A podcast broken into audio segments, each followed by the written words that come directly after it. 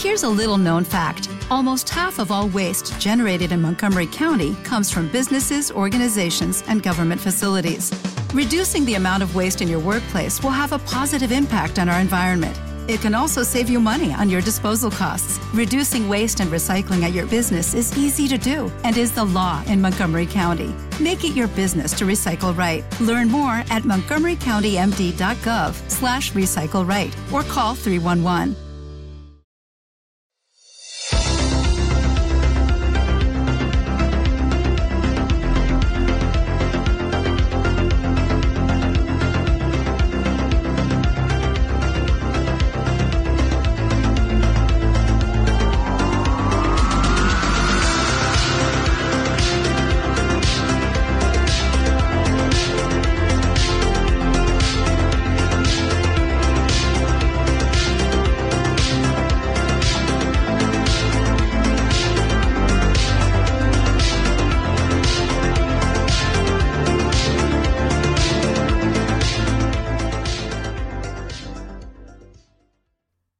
A todos, muy buenas, ¿qué tal? ¿Cómo estáis?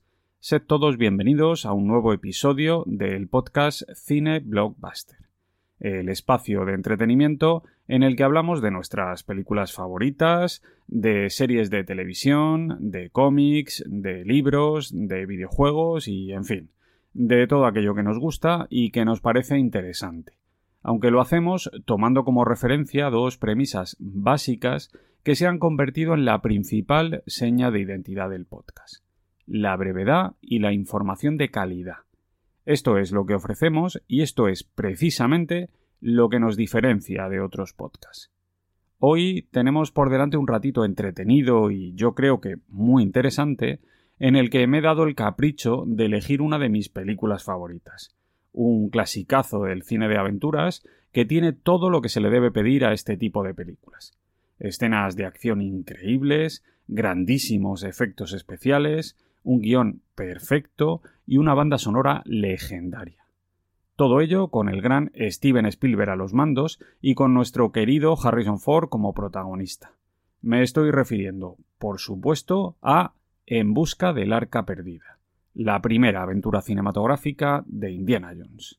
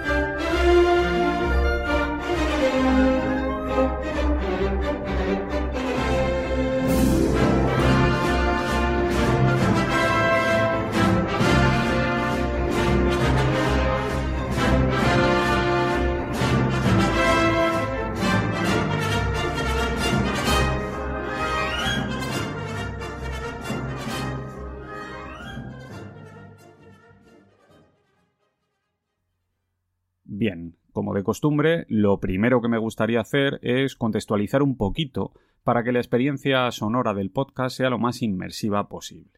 Y para ello vamos a viajar al pasado para recordar cuáles eran las películas que teníamos en cartelera en el año 1981 cuando se estrenó En busca del arca perdida.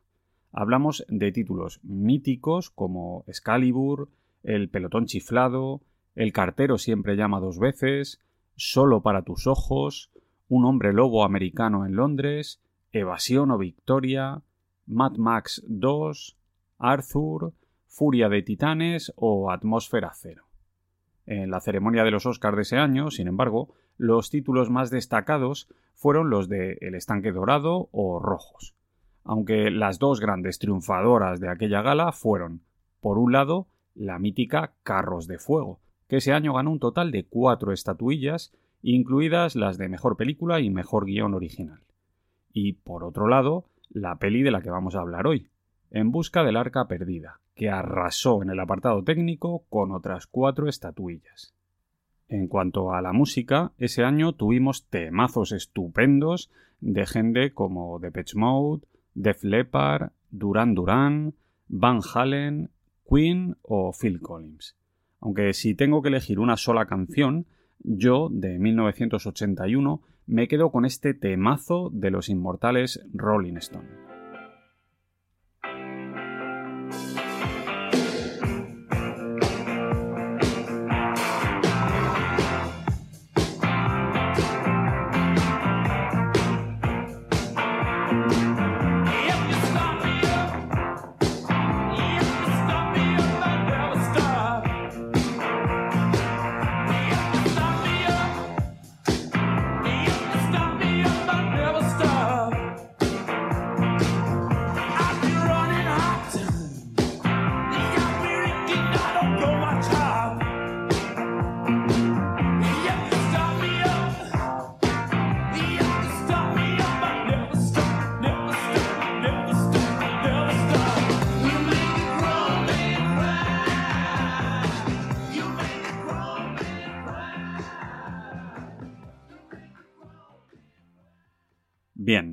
De costumbre, lo primero que me gustaría hacer es hablar un poquito acerca del origen del proyecto, de cómo empezó todo. Y para poder hacer esto, primero debemos viajar al pasado, concretamente al año 1973, cuando un jovencísimo George Lucas acababa de terminar el rodaje de American Graffiti y estaba empezando a planificar sus próximos proyectos. Así fue como surgió la idea de rodar una película sobre un arqueólogo aventurero al que inicialmente imaginó con el nombre de Indiana Smith. Lucas escribió aquel primer borrador de la historia, pero decidió dejarlo guardado a buen recaudo en un cajón para centrarse en otro proyecto que tenía entre manos y que con el tiempo terminaría convirtiéndose en una película que igual os suena de algo, una aventura espacial llamada Star Wars. No obstante, por suerte para todos, Lucas debe ser una de esas personas que nunca tiran nada, y con el tiempo el hombre se reencontró con aquel primer borrador y se puso de nuevo a trabajar, aunque esta vez ayudado por el director Philip Kaufman. Ambos perfilaron mejor el personaje principal de la historia e introdujeron elementos importantes en la trama, como la presencia de los nazis o la importancia de la búsqueda del arca de la alianza como motor narrativo. De hecho, en este periodo, Lucas tenía en mente que fuera el propio Kaufman quien dirigiera la película, aunque esto finalmente no se produjo debido a la implicación de este en otros proyectos importantes de la época como la invasión de los ultracuerpos o elegidos para la gloria. No obstante, en 1977 durante unas vacaciones en las que Lucas coincidió en la playa con su amigo Steven Spielberg, ambos empezaron a hablar sobre el futuro y Spielberg comentó que le encantaría poder rodar una película de aventuras del estilo de la saga James Bond.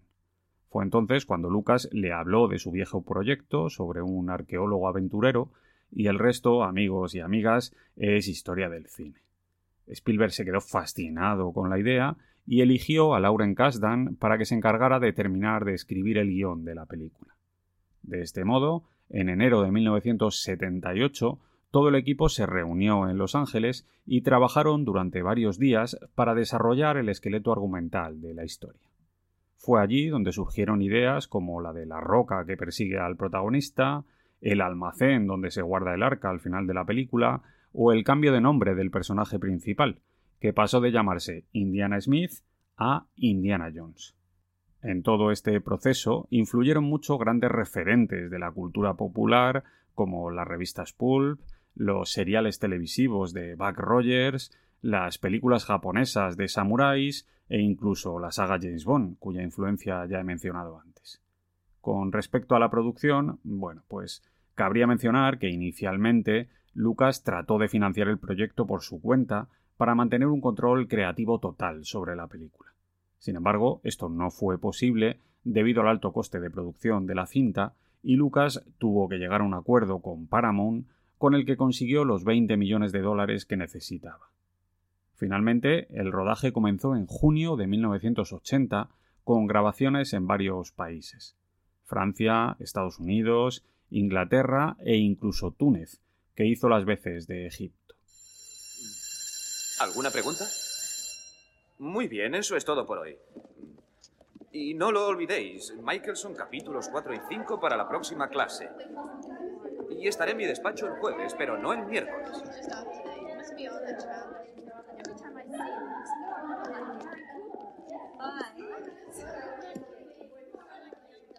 Lo tenía, Marcus. Lo tenía en la mano.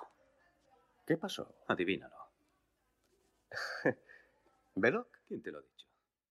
Venga, seguimos avanzando y ahora, si os parece, vamos a hablar un poquito acerca de la trama de la película. Tened en cuenta que voy a hacer spoilers. En fin, hablamos de Indiana Jones. No creo que haya demasiada gente que no haya visto la película, pero bueno, en cualquier caso, tenedlo en cuenta por si acaso. Dicho esto, y tras el aviso de spoilers, ahora nos metemos a full con la sinopsis. ¿De qué va En busca del arca perdida? Bien, pues como su propio nombre indica, la peli trata sobre un aventurero, un tal Indiana Jones, que busca una antigua reliquia para evitar que caiga en manos de los nazis. Concretamente se trata del Arca de la Alianza, un objeto bíblico del que se cree que posee un poder enorme. Indiana Jones en realidad es un personaje del que sabemos muy poco en esta primera película, solo que es un arqueólogo que da clases en la universidad y que en su tiempo libre se dedica a buscar tesoros por todo el mundo. Para encontrar el arca, Jones primero debe viajar hasta Nepal, donde se reencuentra con Marion, un antiguo interés romántico de su etapa de juventud. Resulta que Marion es la hija de Abner Ravenwood, el antiguo mentor del protagonista, y que ella tiene en su poder un objeto que sirve para localizar el arca. Indiana ayuda a escapar a Marion tras el ataque de unos nazis y juntos viajan en avión hasta el Cairo, donde se reencuentran con Salah, un viejo amigo del protagonista. Pero allí las cosas se complican cuando entra en escena Belloc, otro arqueólogo, rival de Indiana Jones, que ha aceptado una oferta de los nazis para unirse a ellos en la búsqueda del Arca de la Alianza. En el Cairo, después de varias disputas con los nazis y con el propio Belloc, Indiana, por fin, logra encontrar el arca y trata de escapar con ella, cargándola en un barco con rumbo a Londres.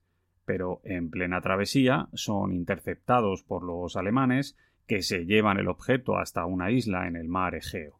Allí, pese a las advertencias de Indiana Jones, los nazis terminan abriendo el arca y provocando con ello la aparición de un extraño poder que acaba con la vida de todos los presentes con todos, excepto con Indiana Jones y con Marion, claro, que mantienen los ojos cerrados y de esta manera se salvan.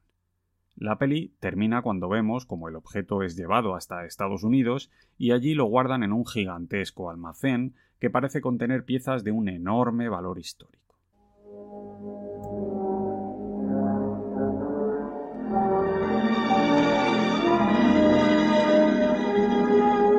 Durante cerca de 3.000 años, el hombre ha estado buscando el arca de la alianza. La Biblia dice que el arca destruye montañas y arrasa regiones enteras. No se debe tomar a la ligera. Nadie conoce sus secretos. Jones, ¿te das cuenta de lo que es el arca? Es un transmisor. Una radio para hablar con Dios. Está protegida por fuerzas inimaginables es más deseada que todos los tesoros de la tierra, por los buenos. Confía en mí. Y por los malos. Se lo diré todo. Sí, sé que lo harás. En busca del arca perdida. ¡Suéltala!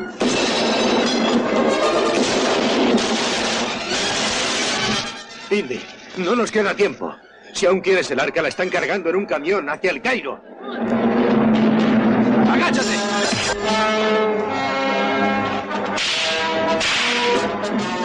En busca del arca perdida. Una película de Steven Spielberg y George Lucas.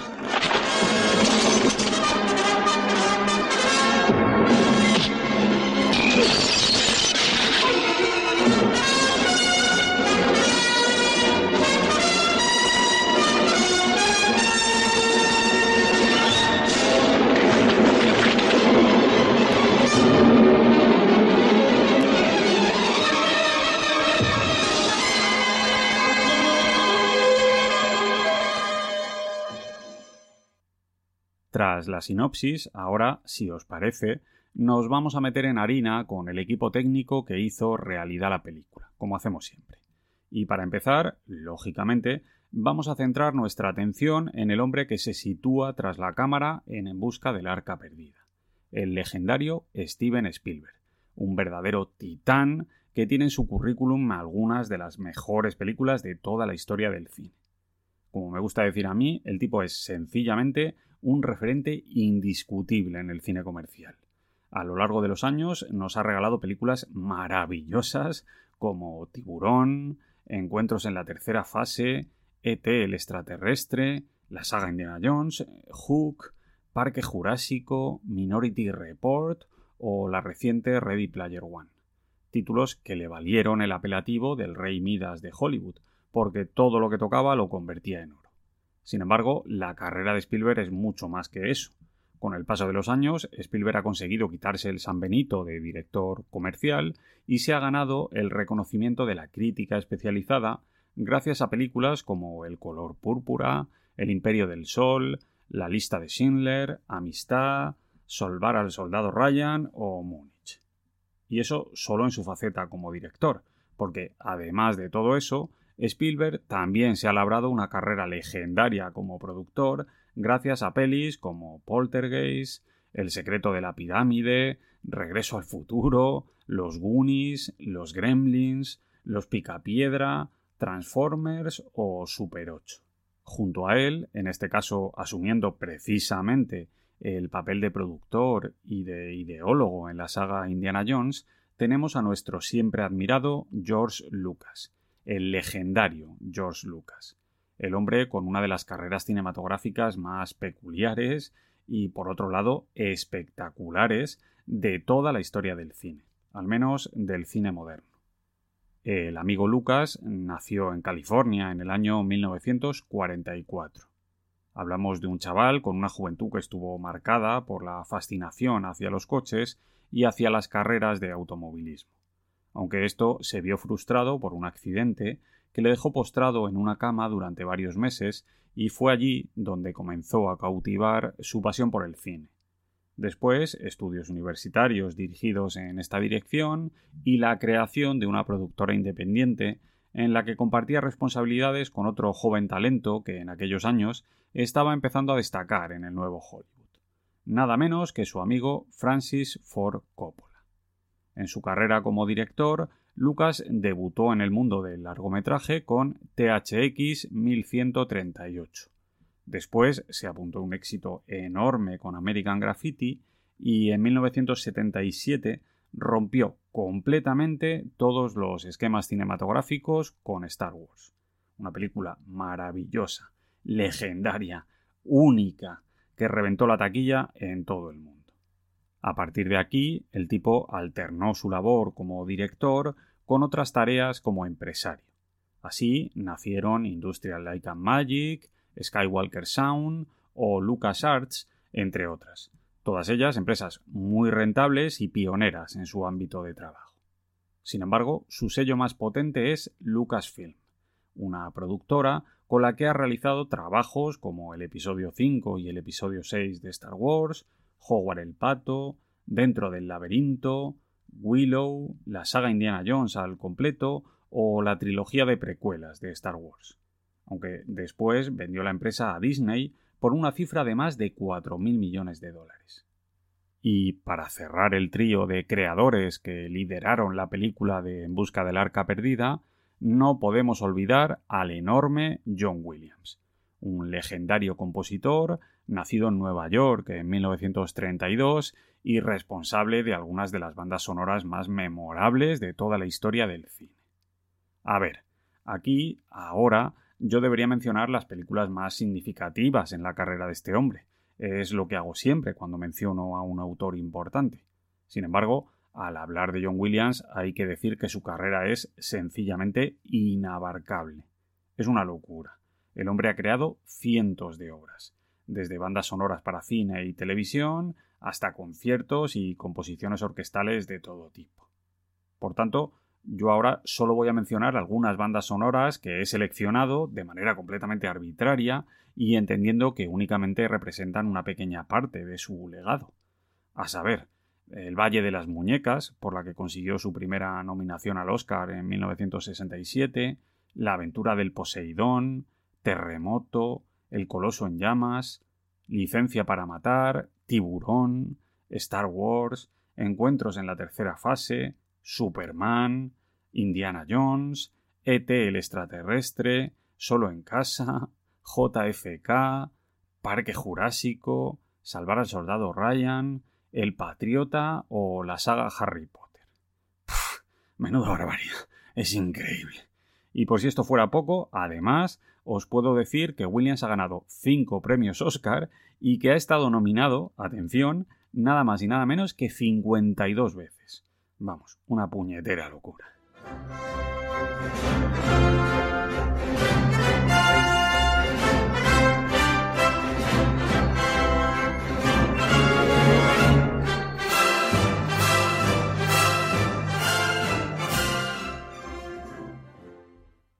Con respecto al reparto, bueno, pues lógicamente el nombre que a todos se nos viene inmediatamente a la cabeza cuando hablamos de Indiana Jones es el de Harrison Ford.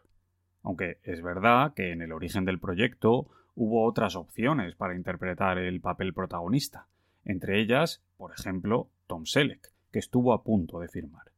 Sin embargo, el destino quiso que el papel recayera finalmente en el amigo Ford y el resto ya lo conocéis. El tipo bordó el papel y esto le terminó de lanzar al estrellato. Llegados a este punto, os advierto que no voy a profundizar demasiado en la carrera de Harrison Ford porque ya le dediqué un programa monográfico a este hombre en la segunda temporada del podcast, en el que repasé toda su filmografía. Así que ahora me voy a limitar a mencionar que Ford tiene en su currículum películas acojonantes como Star Wars, la saga Indiana Jones, Blade Runner, Único Testigo, Juego de Patriotas, El Fugitivo, Peligro Inminente, Air Force One, El Juego de Ender, Blade Runner 2049 o la nueva trilogía de Star Wars de JJ Abrams. Junto a él, en el reparto, tenemos otro montón de nombres conocidos, empezando por Karen Allen, una actriz nacida en Illinois en 1951 que tiene en su currículum pelis como Desmadre a la Americana, A la Caza, Starman, Los fantasmas atacan al jefe o Malcolm X. Aunque su papel más recordado, lógicamente, siempre será el de Marion en la saga de Indiana Jones. También aparece en la peli el actor británico Paul Freeman, que interpreta a Belloc. A él pudimos verle en pelis como Perros de la Guerra, el Largo Viernes Santo o En Águila de Acero 3. Y para cerrar el reparto tenemos a dos secundarios de auténtico lujo, John Rhys Davis y Alfred Molina, dos rostros míticos en nuestros días. A John Rhys Davis hemos podido verle en pelis como Víctor o Victoria, Las minas del rey Salomón, El templo de oro, Alta tensión y en la famosa trilogía del Señor de los Anillos de Peter Jackson donde daba vida a Gimli, el enano. Mientras que a Alfred Molina le hemos visto en pelis como Lady Halcón, Maverick, Especies, Especie Mortal, Boogie Nights, en Chocolate, en El Código da Vinci y sobre todo en la saga Spider-Man, donde dio vida al Doctor Octopus. Doctor Jones, hemos oído hablar mucho de usted. ¿Ah, sí? Mm, Profesor de arqueología, experto en ocultismo eh, ¿Cómo se llama eso? ¿Conseguidor de antigüedades raras? Podría llamarse así. ¿Por qué no se sientan? Estarán más cómodos. Gracias. Gracias. Eh, sí, es usted un hombre de muchas facetas. Ah, ¿Estudió con el profesor Raven en la Universidad de Chicago? Sí, así es. ¿No sabrá usted su actual paradero? Ah, tan solo rumores. Creo que anda por Asia. No he hablado con él desde hace más de diez años. Éramos amigos, pero tuvimos ciertas discrepancias. Ah. Doctor Jones, usted debe comprender que todo esto es estrictamente confidencial. Lo comprendo. Eh, ayer por la tarde, nuestras secciones europeas interceptaron un comunicado alemán que se enviaba desde el Cairo a Berlín. Por esa Pero razón, hace dos nosotros- años que los nazis tienen equipos arqueológicos recorriendo el mundo entero en busca de todo tipo de objetos religiosos.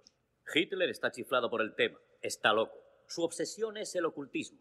En estos momentos, aparentemente están realizando unas excavaciones arqueológicas en el desierto, cerca del Cairo. Bueno, tenemos cierta información, pero no podemos descifrarla. Tal vez usted pueda. Tanis, proceso, desarrollo. Adquirir cabezal, bastón de Ra. Abner Ravenut, Estados Unidos. Los nazis han descubierto Tanis. ¿Qué significa eso para usted? Tanis. Eh, la pues... ciudad de eh, Tanis. Posiblemente es donde esté el arca perdida. Bien, pues una vez dicho todo esto, ya estamos llegando al final y para acabar solo queda decir que En Busca del Arca Perdida se estrenó en 1981, concretamente el 12 de junio de 1981, con un presupuesto de apenas 20 millones de dólares. La peli, como os podéis imaginar, arrasó en taquilla en el momento de su estreno, acumulando 225 millones solo en Estados Unidos y 367 a nivel global unas cifras auténticamente brutales. Pero no solo eso. Además, Indiana Jones se convirtió en uno de los personajes más famosos y queridos de toda la historia del cine. La imagen de aquel arqueólogo aventurero que luchaba contra los nazis vestido con aquella ropa tan molona, con aquel sombrero fedora y con aquel látigo, se convirtieron en un referente planetario. Hablamos de un personaje que ha sobrepasado el ámbito cinematográfico y que es, hoy en día, un verdadero icono en todo el mundo y que ha tenido apariciones en diferentes series de televisión, novelas, videojuegos y, en fin, en miles de productos derivados de todo tipo.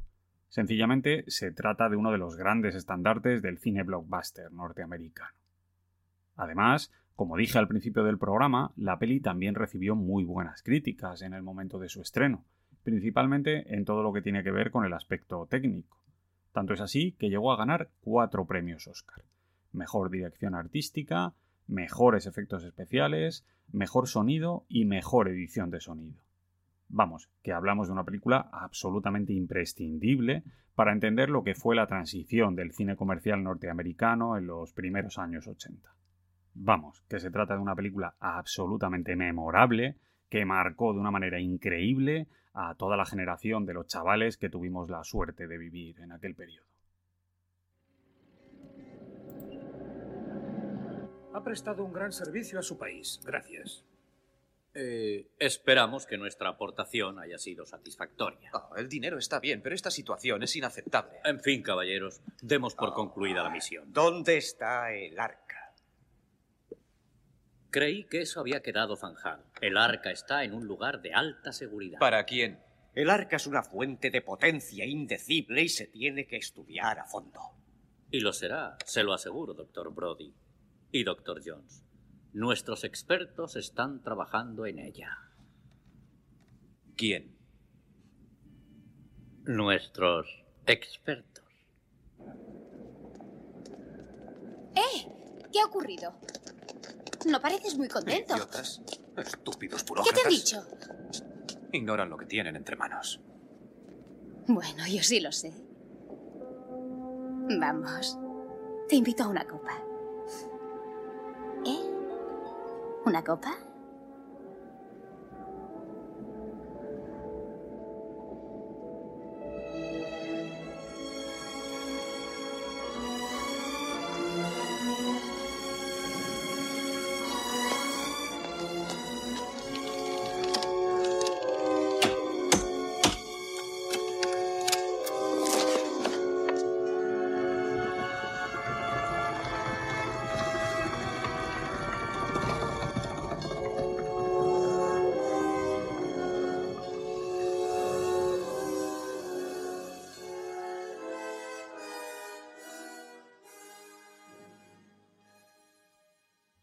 Y ya está. Por mi parte, nada más. Con esto me despido. Pero antes de marcharme, como siempre, quiero recordaros que si os ha gustado el contenido del programa, podéis seguirme en iVoox, en Spotify y en el resto de plataformas. También en redes sociales a través de Twitter y de Instagram. Nos vemos muy pronto, amigos. Un abrazo muy fuerte para todos.